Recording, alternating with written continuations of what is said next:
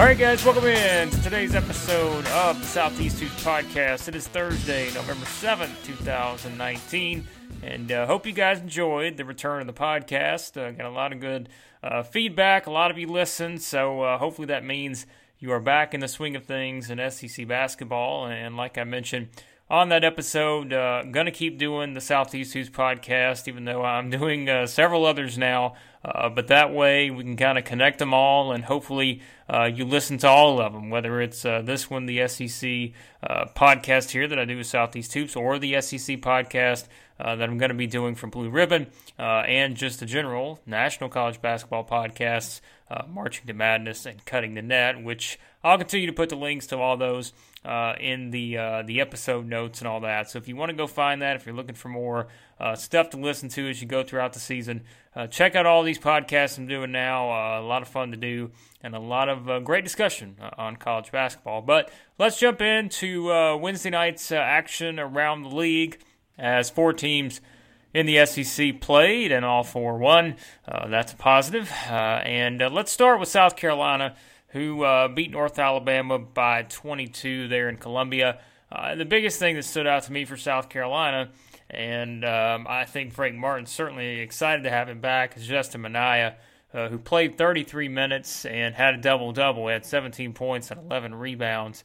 Um, he's someone we mentioned. Uh, he only played five games last season due to injury, but you go back to his first season there at South Carolina when he was a freshman and you could just tell that this guy was a, a breakout type of player, and he was one we talked about going into last season, saying he was certainly a breakout candidate in the league. Uh, but now he's back and clearly uh, stepping right back into the swing of things and, and going to play a big role for them. We knew that going into the season.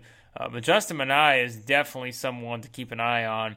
Uh, because this is one of the reasons why Frank Martin uh, believes, you know, this is maybe, you know, his most talented team he's had there because you get a guy like this back. You combine that with all the other guards uh, that they have on this roster, um, and then, you know, just trying to continue uh, to develop the front court uh, with Maik Kotsar in there and, and these other guys that are going to have to to play key roles. And that's with, with someone like Minaya, who's, you know, plays a forward type of position. Um, but he's someone that can kind of do a little bit of everything, and that's what we said. I mean, to have 17 points, 11 rebounds, he had four offensive rebounds. Um, he's just he's really good, and I think having him back is a, a big uh, piece of the puzzle there, especially when they lose someone like Chris Silva from last season.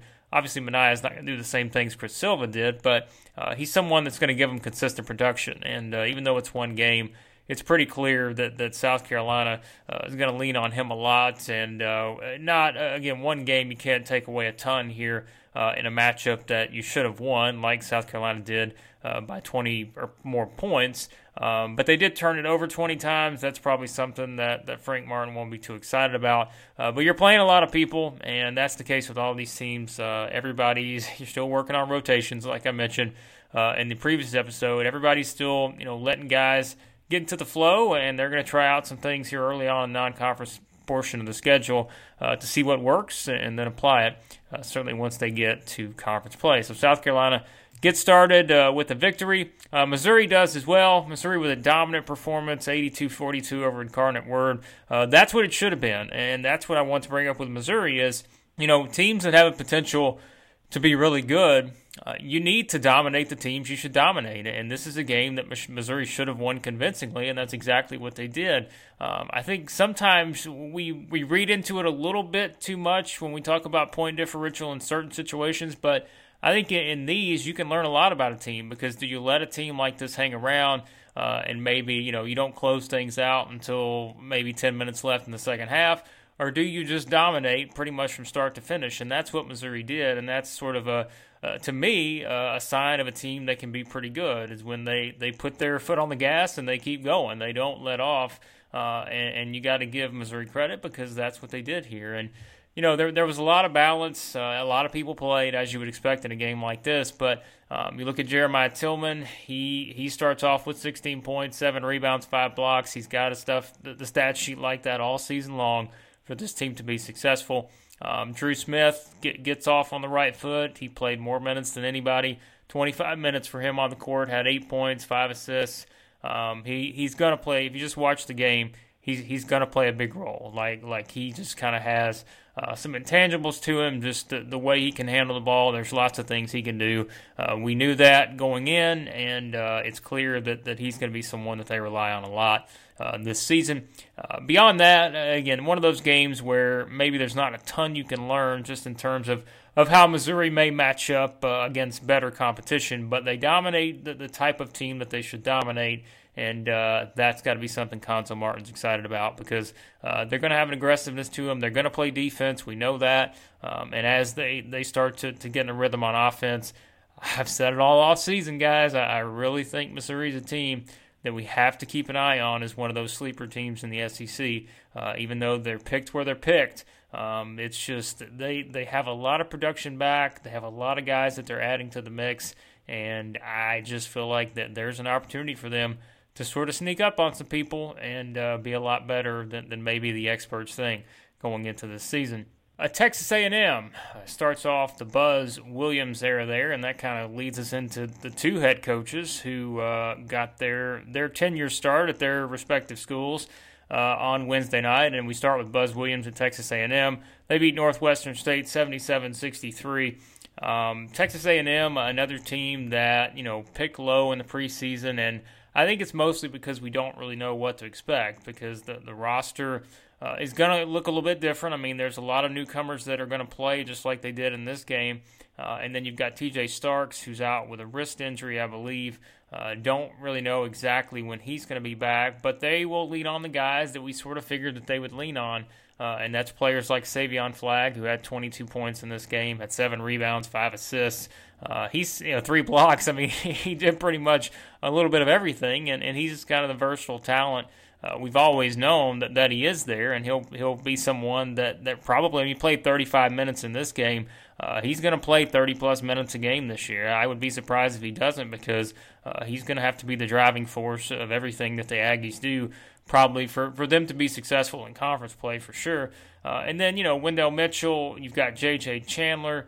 Um, there, there's lots of guys like that that they're going to lean on. The new staff's going to lean on because uh, they are guys that, that have played SEC minutes, and um, they're they're going to have to continue to expand their games while at the same time uh, adjusting to a new system and adjusting to a, a new style of play. So, um, not not much probably we can read into this either when it comes to to the Aggies. I mean, it's one game, and uh, their schedule will, will get tougher, and, and how they respond in some of those situations, um, maybe not knowing exactly what you're going to get in terms of the depth they have, uh, not the full roster, maybe that, that Buzz Williams and his staff uh, are going to want just yet because they're, they're going to have to recruit. And there's some, I mean, they're going to play a lot of young guys this year, too, and that's going to give them experience uh, for the future. So uh, that will help the, the Aggies moving forward. Uh, but again, you'd rather have a win than a loss to, to start uh, the, the, season, and Texas A&M gets that win uh, there over Northwestern State. Uh, Vanderbilt, Jerry Stackhouse era starts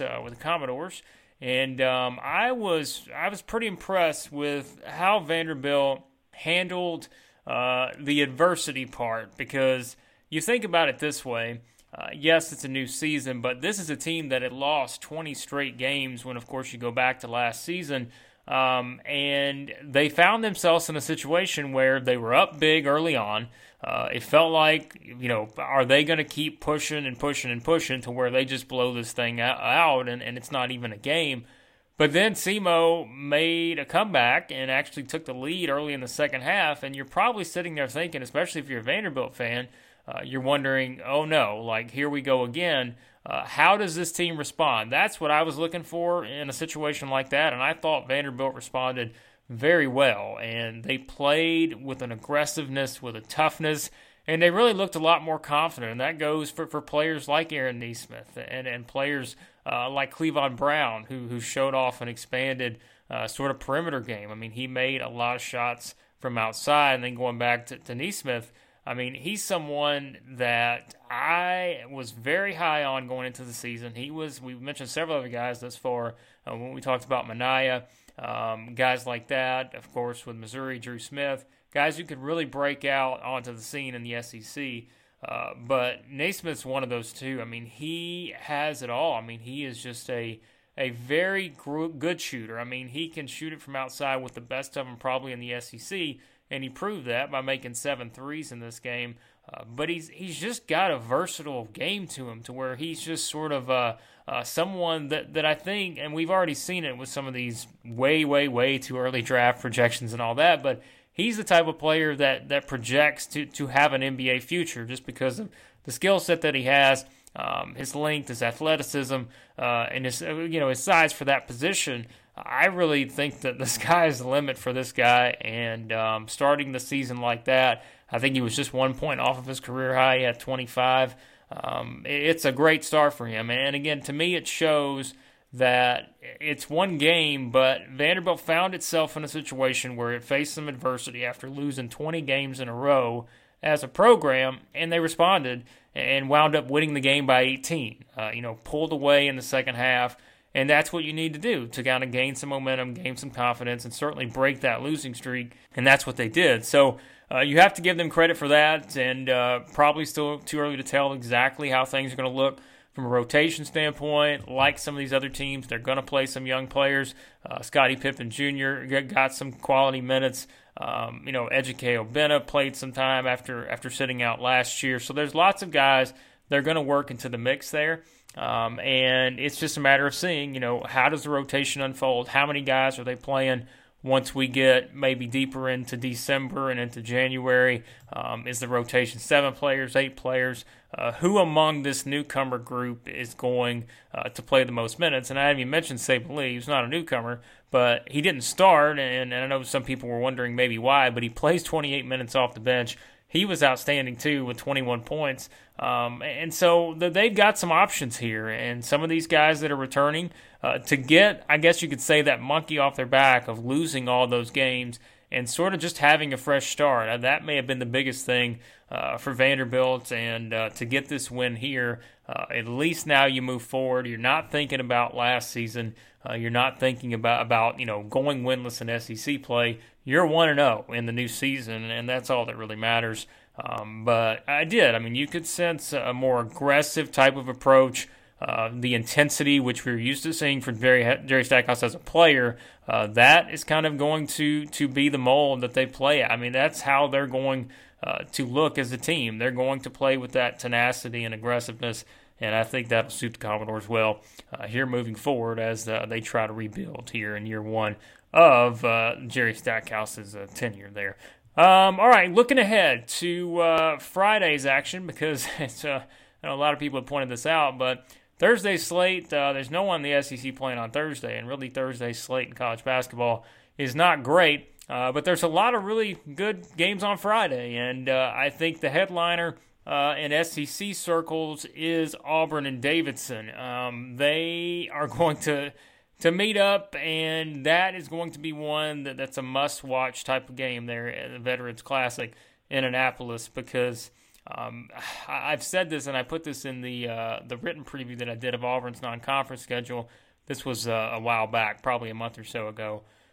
Davidson is probably a team that you could look at and say, best case scenario, what what's the I guess the ceiling for Davidson? What's what's the potential for a team like this? I may have told some of you this, maybe on the Periscope that we did uh, the other night before uh, opening night in college basketball. Someone was asking, you know, who's your Final Four and who are some maybe sleeper teams that can get to the Final Four? I mentioned Davidson as one of those teams because they just have pretty much what you need uh, to make a, a, deep run. When you go back to what they, they are capable of, they won 24 games last season. Uh, they return just a, an assortment of talent from that team, and they return so many guys that produced at a high level. Um, we know kind of how Bob McKillop's teams like to play. They're going to shoot the three. They're going to get a lot of points from the three point line. Um, and, they're going to kind of have a, a disciplined approach. Uh, and if they get going, they can be really hard to stop.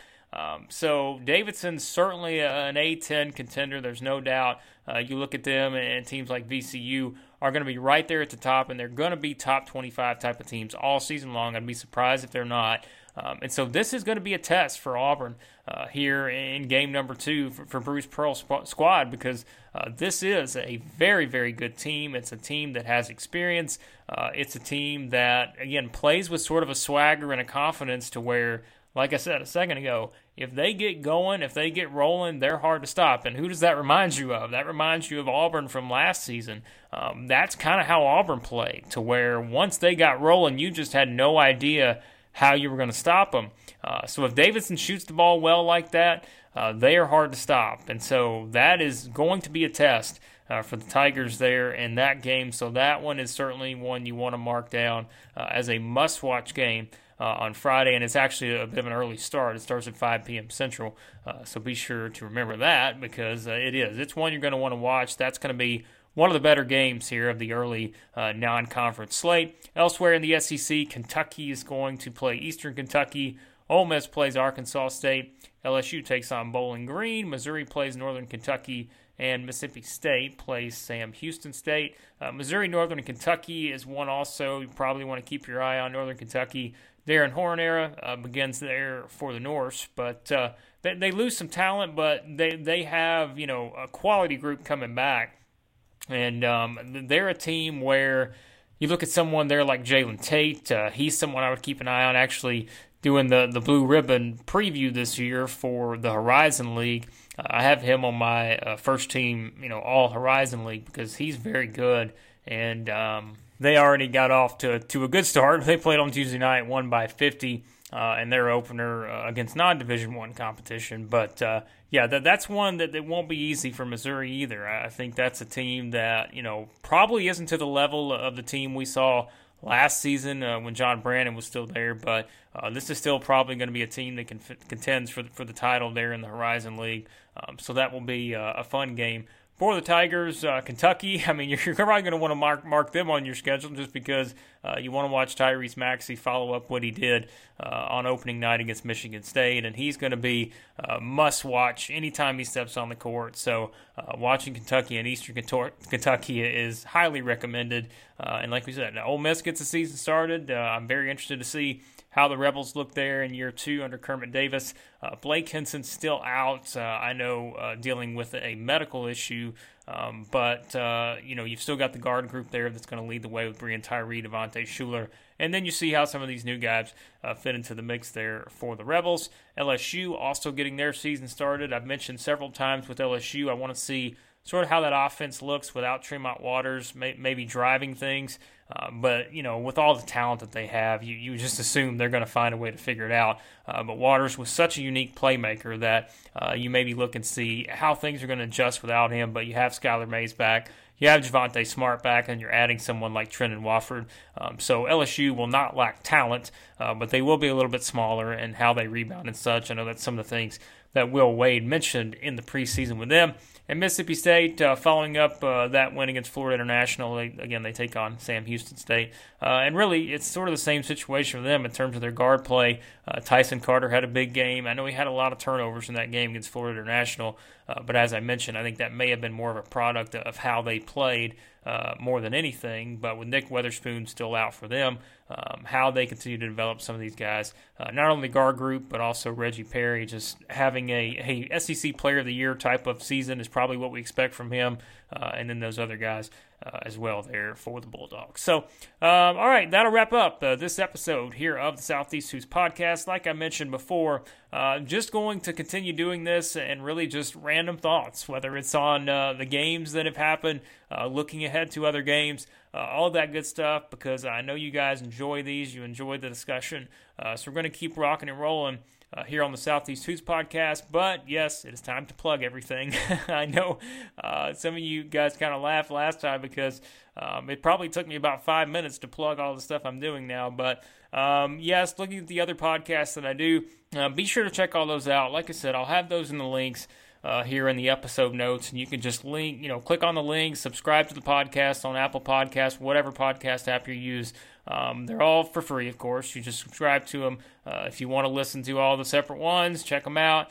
And uh, just different, they're all different. And that's what I like to say is, you know, we have breaking down the analysis, me here on the Southeast Hoops podcast, on the Blue Ribbon podcast. Um, it's me, Chris George, Chris Lee. Uh, more in depth analysis you can find each week there on that one. And then the Marching to Madness podcast. As you guys know, we've had hundreds of coaches on that at this point um, to where we just, you know, we interview coaches and it's always enjoyable to, to get their knowledge. We've had a lot of SEC coaches on there. Um, so you can do that one if you want interviews. And then, as I mentioned before, uh, the newest uh, one I'm doing, I guess, the Cutting the Net podcast, which I'm doing for Clutch Points. Um, that's really a more entertaining slant where we just kind of have fun with it. Um, it's not as serious as the other ones that, that I do here, and it's not as based on just in depth analysis. It's really just a free flowing conversation. So if you want to break uh, from the more serious discussion we have on the other podcasts, um, you can really find an entertaining uh, slant there that we do on Cutting the Net. Me and my friend Joseph Nardone, uh, we have a lot of fun on that, doing just a bunch of random, uh, silly stuff uh, with college basketball. But I think some of you guys uh, have mentioned you really enjoy it, so uh, we'll keep doing that. So there's lots of stuff that, that'll get you through each week. lots of audio stuff. If you're someone that does a lot of driving, you know whether it's to and from work, you travel for a living, whatever you do, um, it's a great way to just catch up on a lot of stuff. And like I said, really all four of these college basketball podcasts that I'm doing now are all a little bit different. So they give you a little bit of something different uh, in each one. So if you can put up with hearing my voice uh, for several hours a week, uh, you check all those out, search for all of them, find them, subscribe to them. Uh, that way uh, you can have all that to listen to. And we've started a couple of new series over at clutchpoints.com. As you guys know, that's where all my writing is now. Um, we're doing a, a, morning series each day uh, with thoughts on the previous night's games in written form, and we're doing an afternoon series to where we look ahead uh, to th- th- that night's action, whether it's uh, just random thoughts on certain games, uh, betting advice, all that great stuff. Uh, so check all that out there. You've got plenty of stuff uh, to look at if you're a college basketball fan. And as I always say, I can't thank you guys enough. Um, I know some of you think I'm crazy for doing as many podcasts as I do. Uh, but it's because I love it, and uh, I love talking about SEC basketball. I love talking about college basketball, and uh, should be another fun season uh, here as we uh, move along in the 2019-20 campaign. So, uh, thanks as always for listening, and I will talk to you guys next time.